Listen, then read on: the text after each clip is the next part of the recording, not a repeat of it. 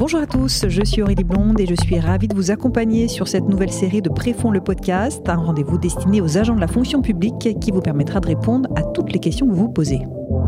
Épargne, retraite ou prévoyance, Préfon le podcast au plus près de vos préoccupations. Très heureuse de vous retrouver pour un nouvel épisode de Préfon le podcast, un épisode un peu particulier, certains d'entre vous s'en souviennent peut-être. Il y a quelques semaines, nous nous étions interrogés sur la préparation de la retraite à 50 ans. La cinquantaine, ce cap parfois difficile à passer. Aujourd'hui, nous avions envie de nous pencher un peu plus en détail sur ceux qu'on appelle les quinquas. Qui sont-ils ? De quoi rêvent-ils ? Sont-ils différents des cinquantenaires des précédentes décennies ? J'ai posé toutes ces questions à la sociologue Mélissa Petit, elle est spécialiste des questions liées au vieillissement. Écoutez d'abord sa définition du quinquagénaire. Il est quand même installé, je dirais, dans un mouvement de recomposition.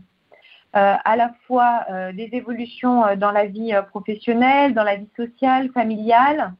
Il ne faut pas oublier non plus la question des questions de santé avec les changements hormonaux, que ce soit pour les femmes avec la ménopause et pour les hommes avec l'andropause.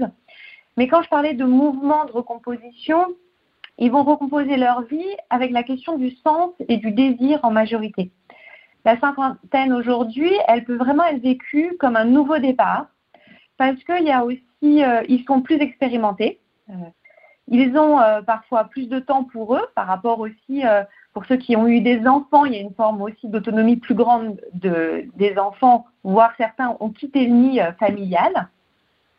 Et puis, il y a aussi, je parlais de l'expérience, qui fait qu'ils savent ce qu'ils veulent et ce qu'ils ne veulent plus. Et c'est particulièrement important quand on souhaite investir du temps pour tirer le meilleur de ce moment de vie. Alors, sont-ils très différents des cinquantenaires des générations précédentes ? Ah bah, ça, c'est sûr. Déjà, j'aurais envie de parler de la question de l'emploi. C'est la question de l'emploi des femmes. On voit bien que... il y a eu une évolution sur l'emploi des femmes des quinquas et de manière générale sur tout le parcours d'emploi et le parcours de vie qui est particulièrement important. Et puis, il y a aussi, je dirais, il y a une forme de... La temporalité sociale n'est pas la même. Il y a quand même cette profondeur temporelle qu'on sait qui va bien au-delà après la retraite de ces 20-25 ans qu'il n'y avait pas aussi par le passé. Il y a la question de la santé où ils sont aussi en meilleure santé que les générations précédentes, le rapport aussi aux finances.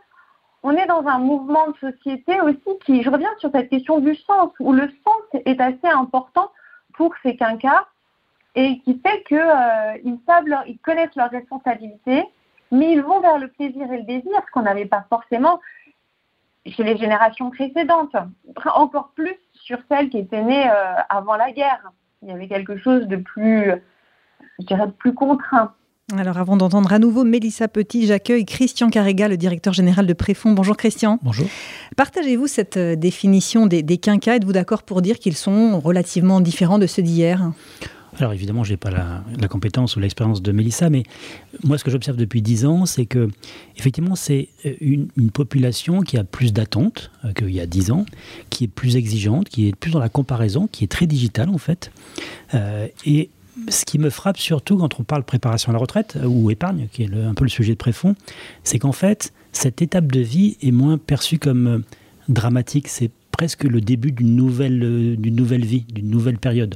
Et c'est ça qui est intéressant dans la discussion qu'on a lorsqu'on parle épargne et retraite, c'est que on prépare quelque chose qui va arriver, qui n'est pas quelque chose qui est perçu comme dramatique. Pas si inquiétant. Pas si inquiétant. Alors justement, j'ai interrogé Mélissa Petit sur l'approche de la retraite et la façon dont les cinquantenaires appréhendent cette période. Alors peut-être qu'avant de parler de la retraite, j'aurais envie de parler de la question de l'emploi.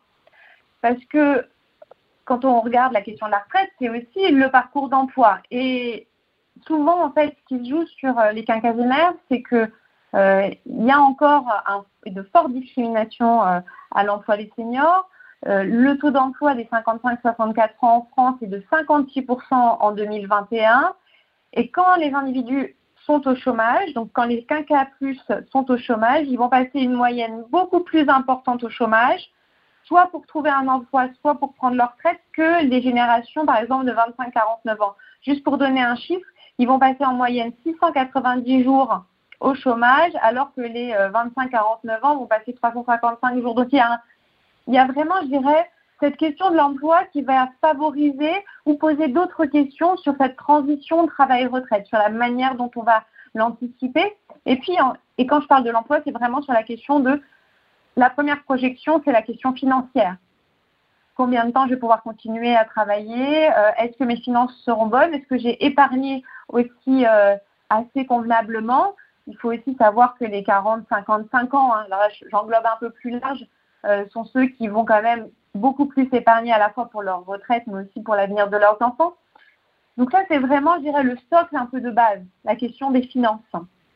Et quand ce socle est posé, eh bien, de fait, ils vont pouvoir en fait se projeter dans des constructions de projets qui peuvent commencer dès la cinquantaine. On peut avoir, à côté de son emploi, eh bien, se former à différentes activités. On peut aussi commencer du bénévolat, développer des loisirs qui pourront perdurer par la suite. Mais aussi construire des projets à deux, donc comme je parle à deux, en couple ou avec son compagnon ou pas compagne. Et aussi dans cette dynamique de projet. Il y a vraiment, je dirais, la question de la souveraineté sur son temps, la liberté qui est particulièrement importante et le plaisir qui est essentiel. Christian Carrega, Mélissa Petit parlait de l'épargne. Elle donnait un chiffre. Les 40-55 ans, ce sont ceux qui épargnent le plus. Vous le confirmez, ça ? Oui, évidemment. Au-delà de 50 ans, on commence à avoir un peu plus de capacité d'épargne. Souvent, les enfants sont partis. Le crédit immobilier, on commence à avoir la fin, finalement, du remboursement. Et puis surtout, en termes de carrière, c'est vrai, dans la fonction publique, le sujet de l'emploi pour des seniors n'est pas tout à fait le même. On a par contre une bonne vision de sa fin de carrière, on a une bonne vision des revenus dont on aura besoin à la retraite, et on a une bonne vision de sa capacité d'épargne. Et donc c'est comme ça que se préparent ces projets-là. Et c'est vrai que lorsque je commence à cotiser à l'épargne retraite à 30 ans, je n'ai pas le même niveau d'épargne qu'à 50, 55 ans, c'est évident. Mais moi j'entends souvent dire 55 ans c'est trop tard. Non, c'est pas trop tard. C'est bien le bon moment pour avoir une capacité d'épargne plus importante, pour anticiper et préparer les 10 années qui arrivent pour avoir des revenus quand on sera à la retraite. Vous disiez tout à l'heure qu'il y avait moins d'inquiétude à l'approche de la retraite. Il y a tout de même une forme d'appréhension sur cette préparation de la retraite? Oui, c'est sûr, mais ce qui est plus facile à 55 ans, c'est que on a encore une fois une bonne vision de quelque part quel sera son niveau de revenu à la retraite. Alors, on a reçu à 45 ans son relevé individuel de carrière, on a peut-être fait quelques simulations, sur pas mal de sites publics aujourd'hui on peut estimer avec précision le niveau de sa retraite. Dans la fonction publique, les services RH accompagnent en fait les agents pour les aider à identifier les besoins. En termes patrimonial, les enfants sont partis ou sont en train de partir. On est plus sensible à la fiscalité et donc c'est vrai que le niveau d'épargne est plus important. Et c'est, même si on a aujourd'hui, on va dire, un tiers de nos nouveaux affiliés qui ont plus de 50 ans, ça représente une bonne moitié de l'épargne, si je regarde en volume, en euros, si vous voulez. Et les perspectives de réforme qui approchent, ça, c'est une source quand même, qui reste une source d'inquiétude ? Oui, parce que, encore une fois, à cet âge-là, on sait à peu près ce qu'on va toucher, on sait normalement à quel âge on va partir, et les réformes en cours ne facilite pas ça, puisqu'on se dit finalement, est-ce que c'est 62, 65, 67, est-ce qu'on va reculer et combien? Et donc c'est vrai qu'à cet âge-là, on est finalement trop tôt pour se dire que je ne serai pas touché par la réforme. Et donc il y a un peu de niveau d'inquiétude sur le sujet. Alors justement, Mélissa Petit revient sur cette transition travail-retraite parfois difficile à appréhender. Il y a véritablement ce point qui est combien d'années j'ai cotisé et surtout, combien il me reste d'années à cotiser. Juste pour vous donner un exemple, j'ai changé dernièrement avec une femme qui devrait partir à la retraite à 62 ans, mais s'il y a cette augmentation de l'âge légal qui pourrait advenir, eh bien, elle devrait partir à 65 ans. Et elle n'a pas du tout envie. Et donc, il y a aussi cette inquiétude de se dire combien de temps aussi je vais devoir continuer à travailler, si c'est pour être dans la souffrance peut-être aussi, et des conditions de vie et des conditions d'emploi qui peuvent plus ou moins être difficiles, où le sens au travail se perd. Donc, je dirais que cette question, elle est vraiment liée au temps de travail et puis à cette projection de comment on va recomposer son activité professionnelle pour éviter des problématiques de niveau de vie par la suite.